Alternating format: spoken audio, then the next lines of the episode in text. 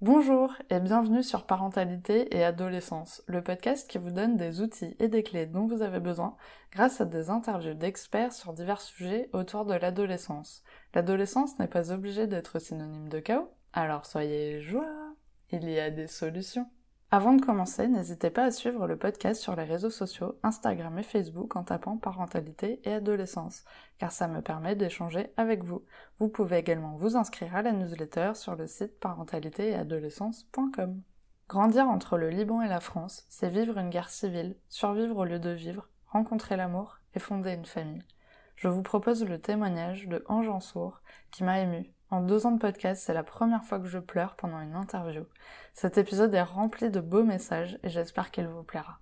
Bonjour Ange Bonjour Alors pour commencer, pourriez-vous vous présenter s'il vous plaît? Bonjour, euh, Ange Ansour, euh, je suis maman de trois enfants qui sont grands maintenant, qui ne sont plus que ceux qui paraissent à la photo.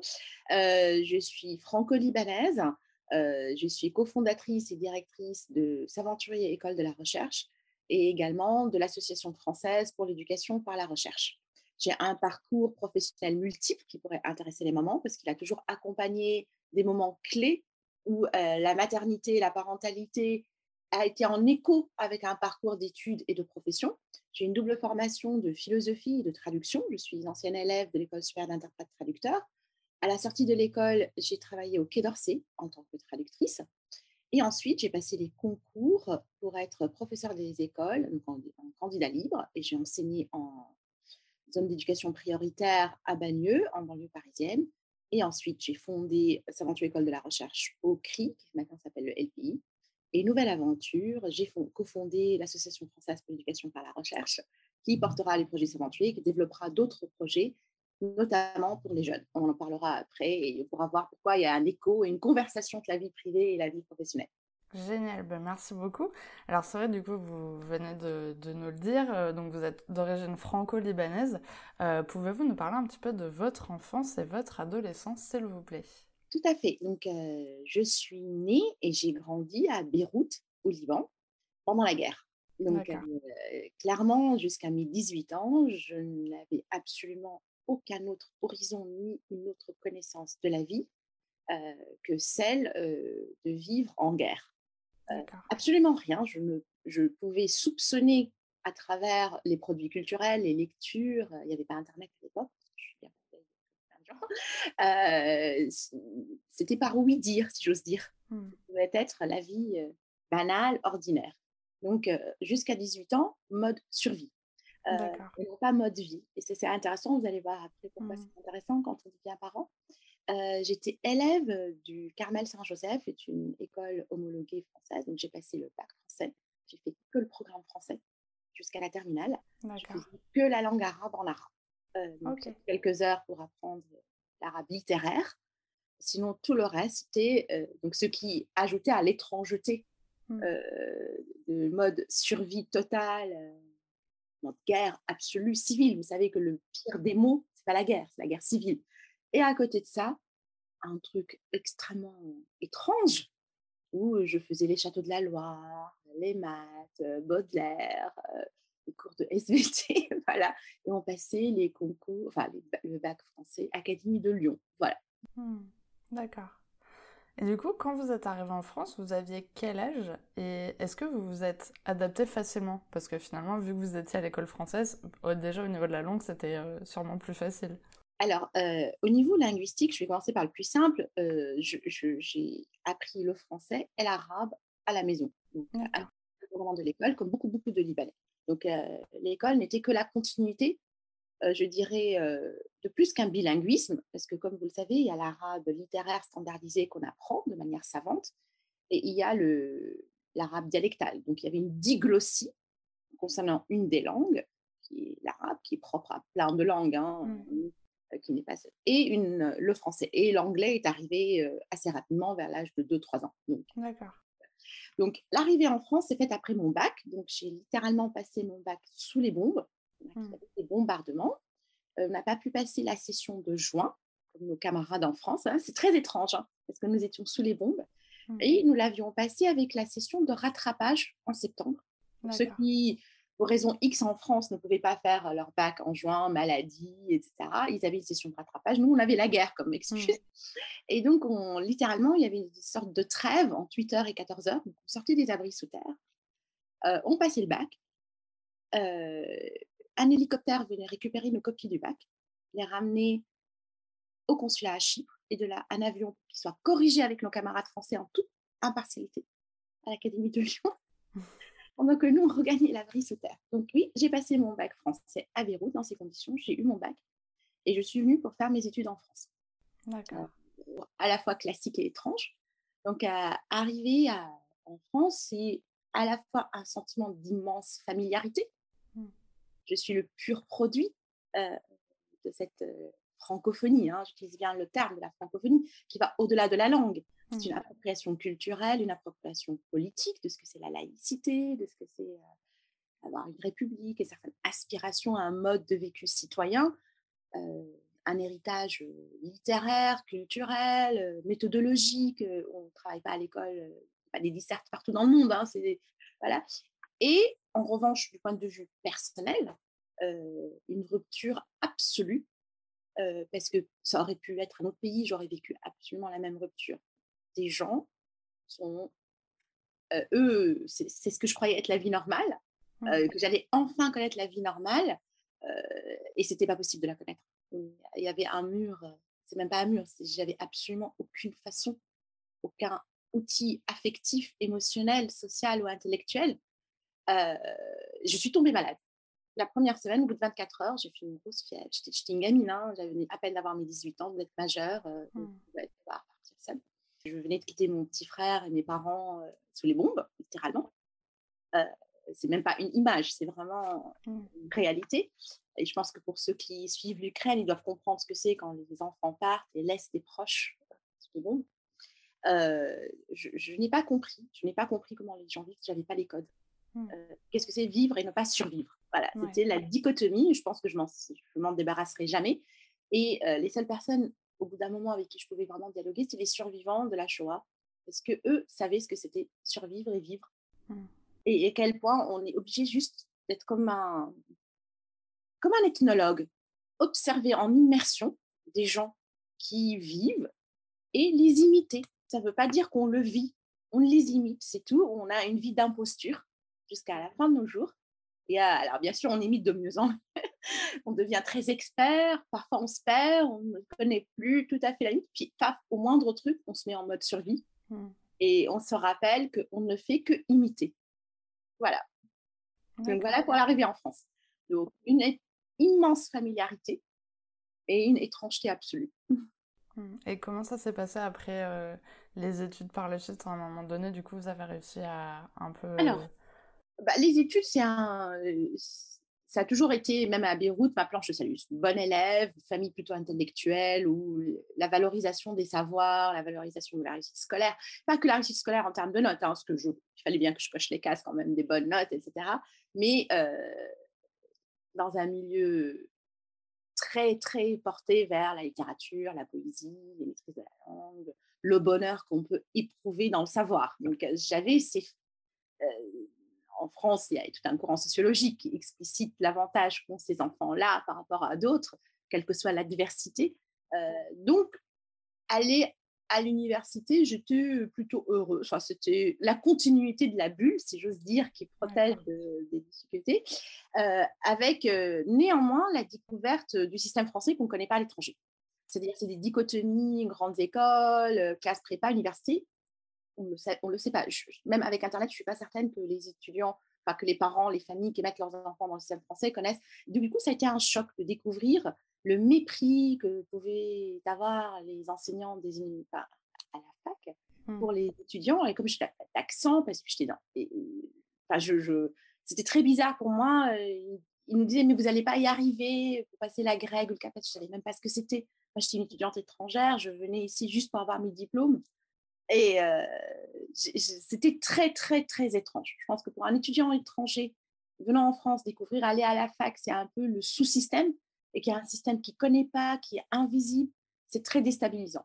Donc, à la limite, moi, j'avais mon statut d'étranger qui me sortait de ces. Mais je pense que ça devait être extrêmement violent pour mes petits camarades français de savoir qu'ils étaient déjà en L1, L2 considérés comme les pas bons, quoi. Parce que mmh. sinon, voilà.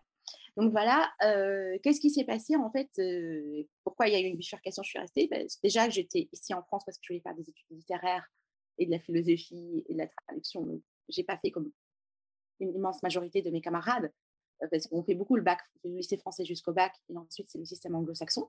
D'accord. Parce qu'il est plus réputé et puis il obéit à cette attente parentale qui est maintenant très forte partout dans le monde, même dans le système franco-français. Bah, que nous, on appelle LMD, licence, master, doctorat, et qui est à l'époque undergrad, grad, PhD, avec une vie de campus. je suis venue en France par une appétence de la culture française, une certaine manière de poursuivre une recherche euh, personnelle de culture, de philosophie, de langue, etc. Et après, j'ai rencontré un monsieur français, un jeune homme français, très amoureuse. Pour mon bonheur, c'était réciproque. Et donc, j'ai poursuivi par amour. Donc, euh, voilà, donc c'était au départ un choix intellectuel et culturel, euh, littéralement. Et ça s'est poursuivi par choix amoureux. Donc, amour de la langue française, amour de la culture française et amour d'un Français, qui est mon mari, qui est le papa des trois enfants. Génial, ça c'est une super histoire d'amour. Ah, une très belle histoire d'amour, comme peut en rêver n'importe quelle fille étrangère arrivant à Paris, rencontrer un jeune homme, boulevard Germain et faire sa vie avec. Émilie à Paris peut aller Génial. Voilà, donc euh, peut-être Paris pas aussi réputé que les grands campus anglo-saxons, mais euh, ville romantique jusqu'au bout. Super. Bah, au moins, euh, je pense que ça, ça, a dû vous faire du bien après les 18 premières années de votre vie à survivre. Ça a dû être une petite bulle de bonheur quand même qui a dû voilà, voilà. faire du bien. Alors du coup, maintenant, avec vos enfants, euh, est-ce que c'est important pour vous de leur transmettre euh, votre culture libanaise?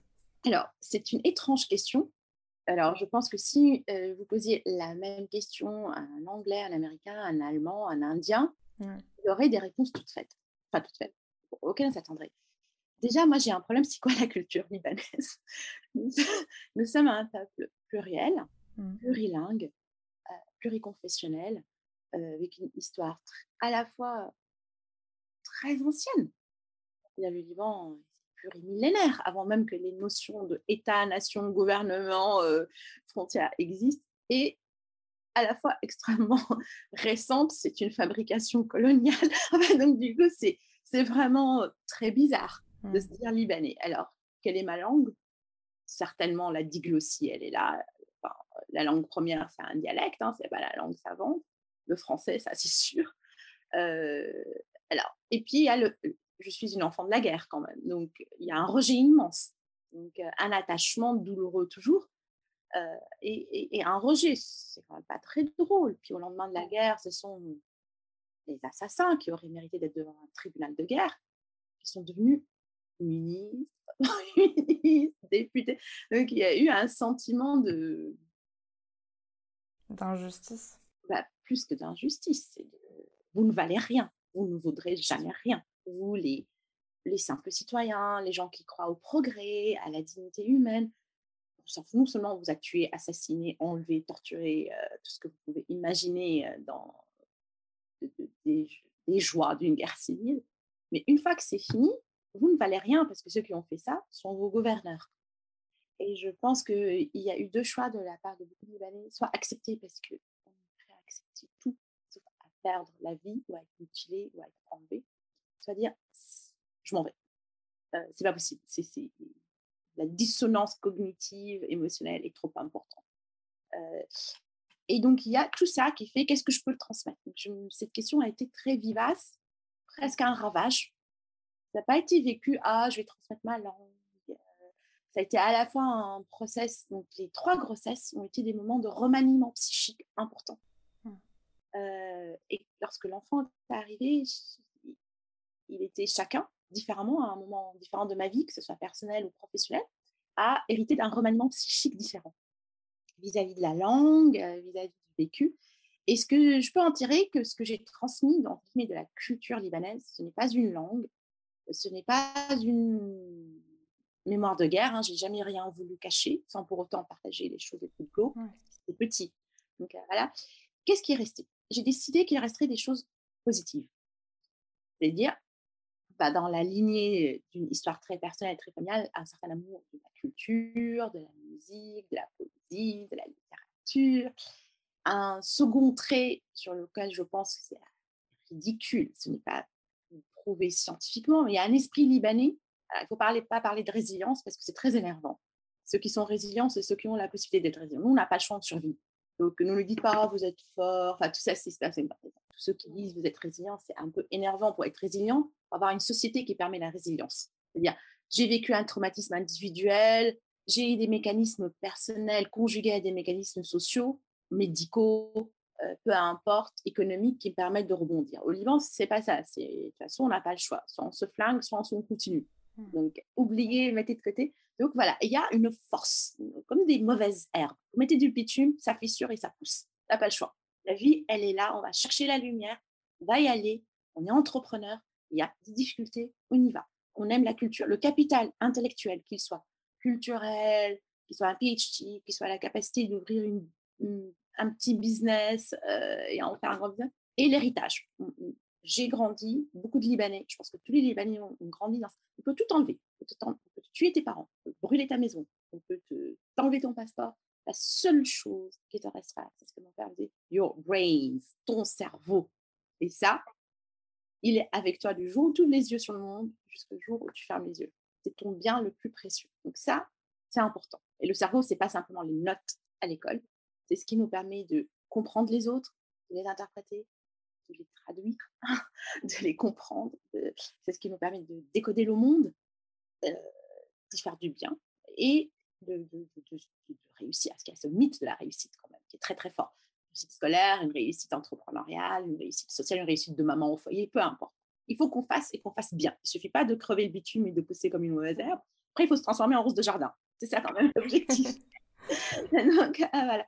Et ensuite, euh, une histoire de dignité, parce que je viens d'un milieu laïque, d'un milieu ouvert, d'un milieu qui croit au progrès et à la dignité humaine, même aux heures les plus loin de la guerre, même aux heures des tueries des assassinats, des massacres interconfessionnels.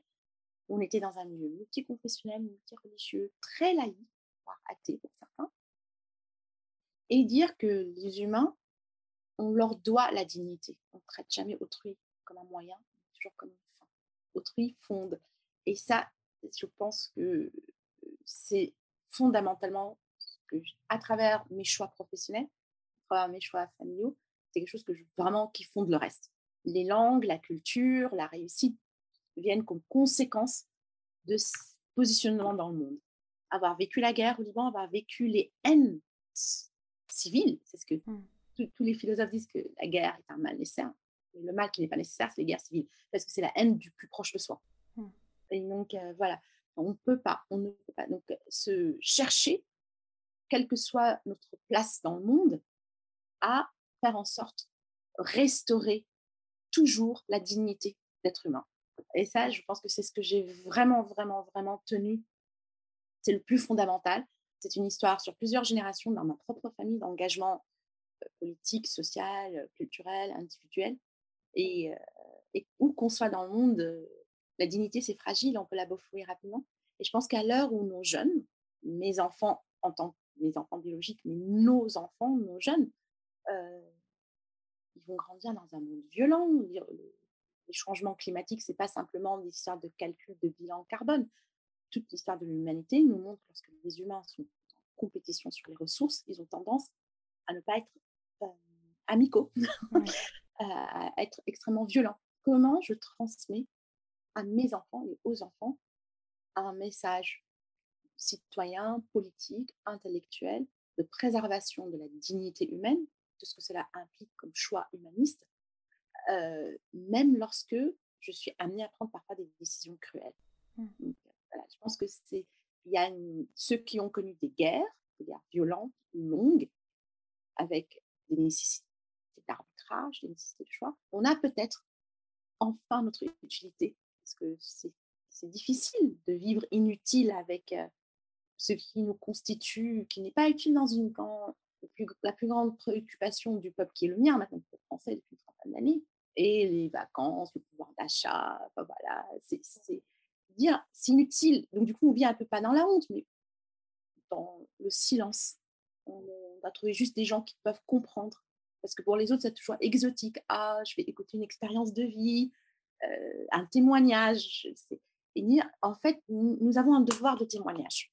Un devoir de témoignage parce que là où nos gosses vont, on ne va pas diviser les émissions de carbone par deux, d'ici 2030, c'est même pas la peine. nous avons un devoir, comme ceux qui ont vécu les camps sont sortis des camps, et à la fin, vous de 20 30 ans, pris la parole. Nous, il faut qu'on prenne la parole. Vous savez, les guerres, c'est pas sympa. Rien, aucun romantisme. Et euh, ne croyez pas ceux qui vous disent Ah, les jeunes, on va leur léguer, ils sont leaders. Non, non, c'est jamais sympa.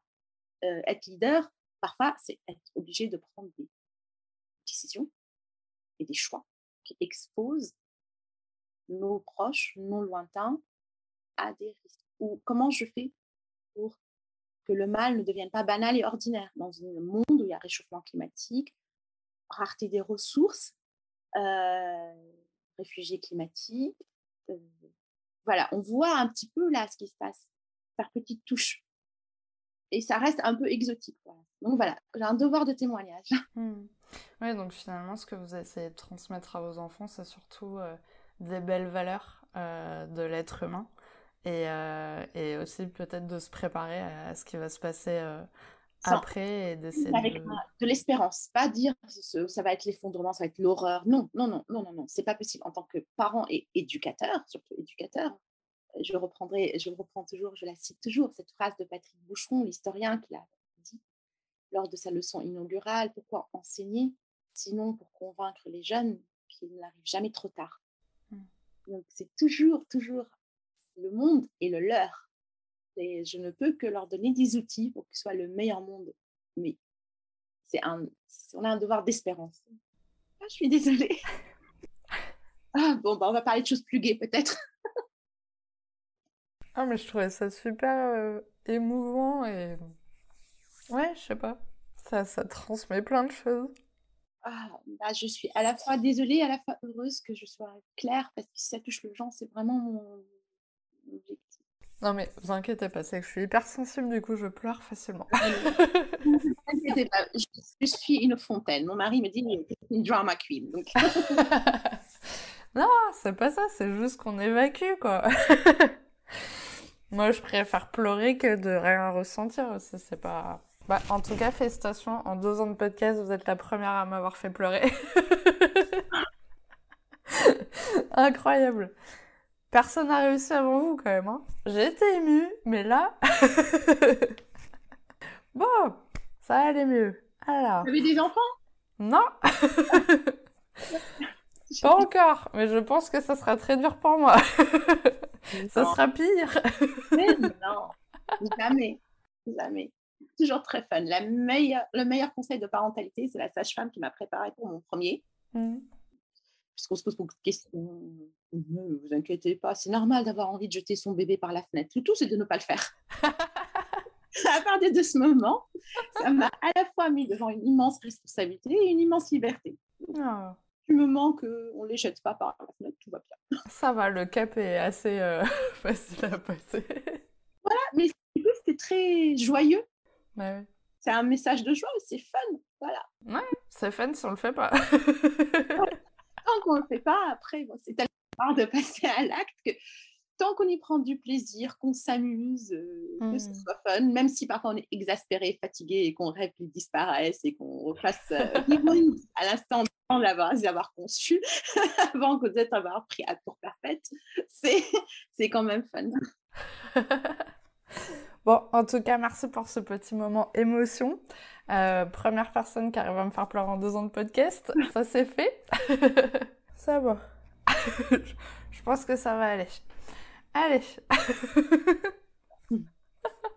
non mais c'est bien aussi parce que les, épisodes témoignages c'est aussi euh, c'est aussi ça, hein, c'est des moments de vie euh, partagés et du coup bah oui forcément il y a de l'émotionnel. Donc voilà bon bah c'est moi qui pleure donc ça c'est fait. Euh, du coup, euh, pour en revenir à, notre petite interview, euh, pensez-vous que c'est important du coup de transmettre sa culture d'origine à ses enfants par rapport à leur quête d'identité au moment de l'adolescence? Alors, c'est une question très intéressante puisque mes enfants sont soit adolescents maintenant, soit post-adolescents. donc, c'est vraiment alors, important ou pas important, qu'est-ce qu'une culture d'origine? Comme ayant eu une culture d'origine, en guillemets, tellement mixte, mmh. euh, c'était la difficulté. En fait, euh, la France est un pays très monoculturel. Contrairement aux Italiens, aux Irlandais, aux Anglais, où il y a eu énormément d'émigration vers les mmh. États-Unis, vers l'Australie, les Français sont restés ici. Et il n'y a pas de famille partout dans le monde, etc. Donc, c'était euh, comment concilier chez les enfants et du côté paternel surtout aussi une, quelque chose d'extrêmement monoculturel, monolingue, avec un joyeux foutoir. Mmh. Parce que c'est ça, c'est plusieurs langues, la famille éclatée partout, aller en vacances pour voir le frère de maman ou nos petits cousins, c'est quand même traverser la planète.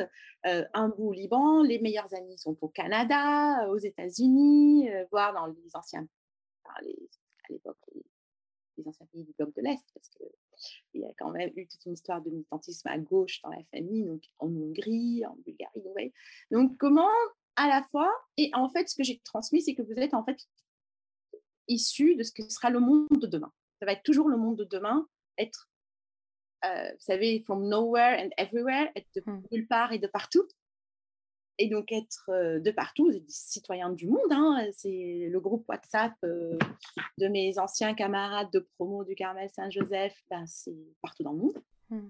C'est trois langues en permanence. Et vous êtes aussi bah, ici, de, vous avez grandi en France, l'école républicaine française, la langue française. Donc c'était ça. Alors c'est important, oui, de transmettre, parce que sinon les non-dits, que ce soit une histoire personnelle, interculturelle, histoire, peu importe, les non-dits, ce n'est jamais bon. Mmh. Euh, surtout lors des remaniements de l'adolescence. Donc moi j'ai vécu trois adolescences différentes. J'ai le troisième, j'ai trois enfants. Donc l'aîné est un jeune adulte de 21 ans aujourd'hui, euh, une jeune fille de 19 ans et un dernier de 16 ans. Donc, euh, qu'est-ce que ça veut dire? Qu'est-ce qui, De quoi ils ont hérité? Déjà, ils ont vécu des histoires différentes en fonction de mon rapport au Liban. Par exemple, jusqu'en 2006, j'avais un rapport de proximité forte encore avec Beyrouth.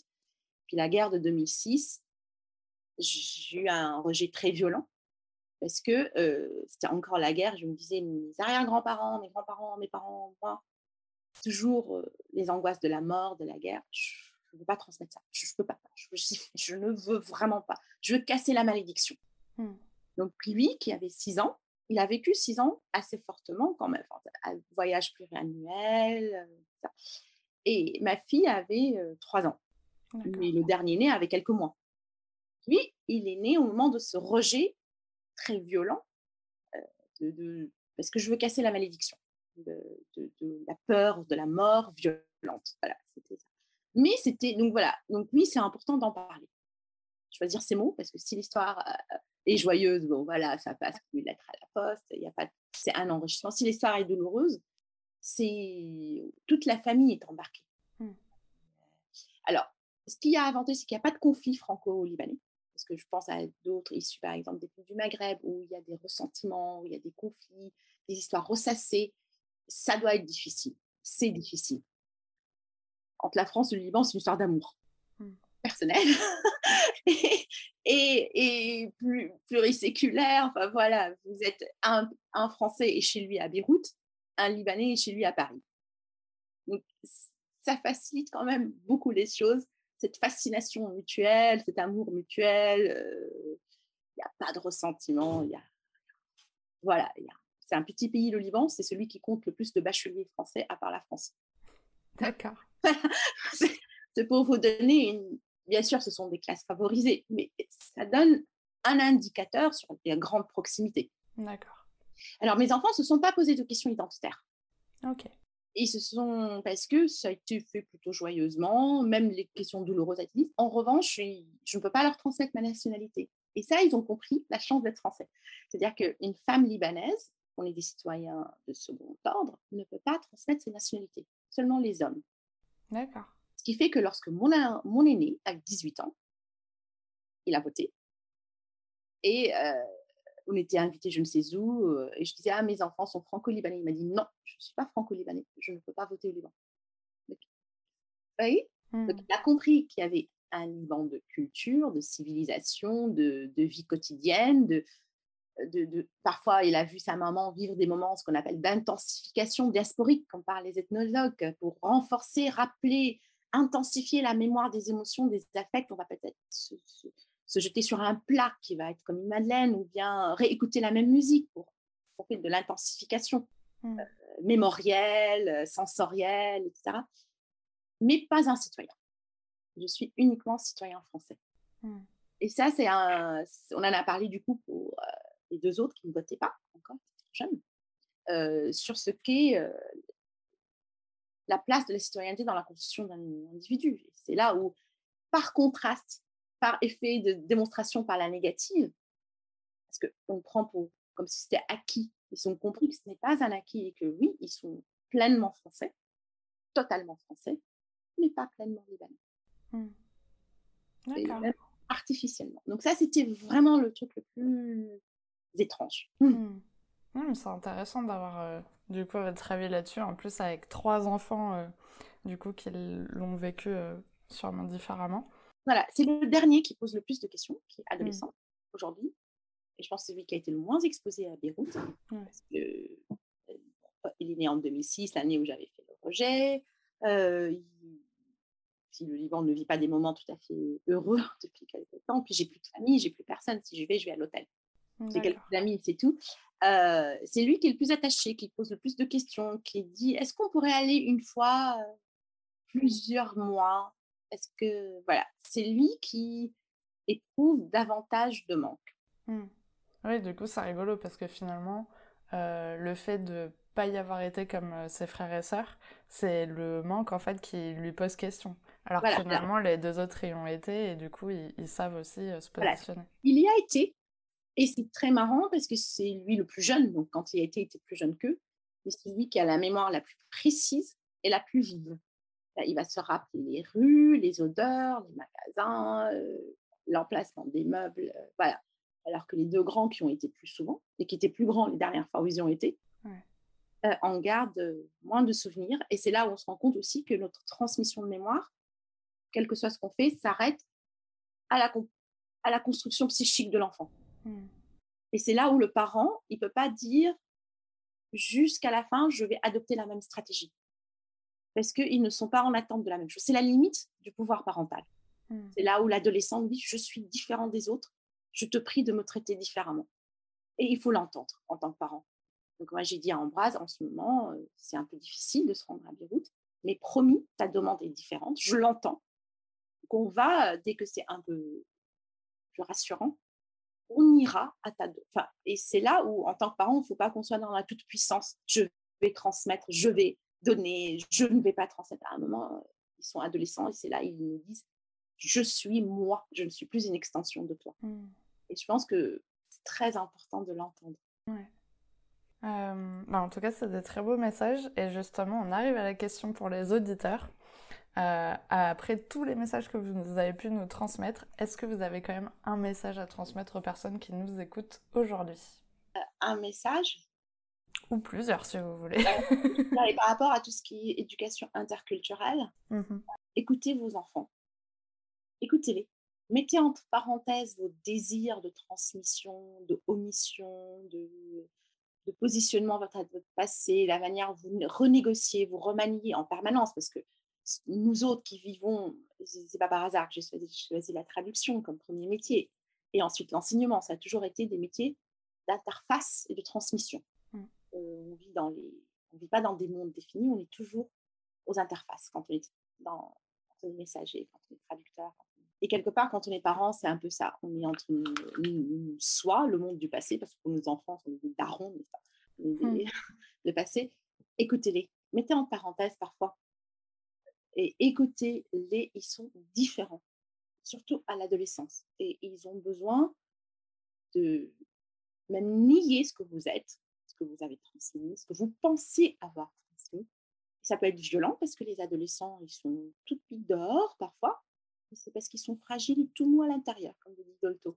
Et ils sont tout tendres dedans. Euh, et, plus ils sont avec des pincettes et des aiguilles, des épines pour vous faire mal dehors, plus il faut. Hmm. dire, c'est le moment où je me mets de côté. Je me mets de côté, non pas parce que je ne suis pas important ou j'appartiens pas, je me mets de côté parce que l'enfant parle et pour que je puisse apporter la bonne réponse, revenir dans la relation hmm. et revenir même en, posant des limites, peu importe qu'est-ce que je dois faire, j'écoute. Hmm. C'est un super message. merci beaucoup. En tout cas, c'est un épisode riche en émotions et en beaux messages, ça c'est sûr. Euh, pour finir, est-ce que vous avez envie, si c'est possible, euh, euh, de nous donner quelques liens ou pour vous contacter, si vous acceptez que peut-être des personnes vous contactent pour échanger avec vous sur ce sujet Il ne faut pas hésiter à me contacter, soit sur les réseaux sociaux, je suis assez présente sur Twitter, sur mon nom et mon prénom, donc Ange en sourd. Mmh c'est une combinaison rare, il n'y a, que moi. Donc, il n'y a aucun euh, LinkedIn, Facebook, Twitter. Euh, mes adresses professionnelles qui sont également présentes en ligne. Euh, D'accord. vraiment aucune hésitation. Et c'est toujours un plaisir de, de, échanger autour de ces questions. Mais en tout cas, merci beaucoup d'avoir accepté mon invitation sur le podcast. C'était beau un beau moment d'échange en tout cas. Et merci beaucoup. Merci et je vous souhaite une très bonne journée et une bonne écoute. Merci d'avoir écouté l'épisode jusqu'au bout. J'espère qu'il vous a plu. N'hésitez pas à le partager auprès d'un parent qui pourrait en avoir besoin. De noter l'épisode si la plateforme d'écoute vous le permet, car ça aide le podcast à être référencé et donc à être plus visible pour d'autres auditeurs. On se retrouve la semaine prochaine pour un nouvel épisode. À bientôt!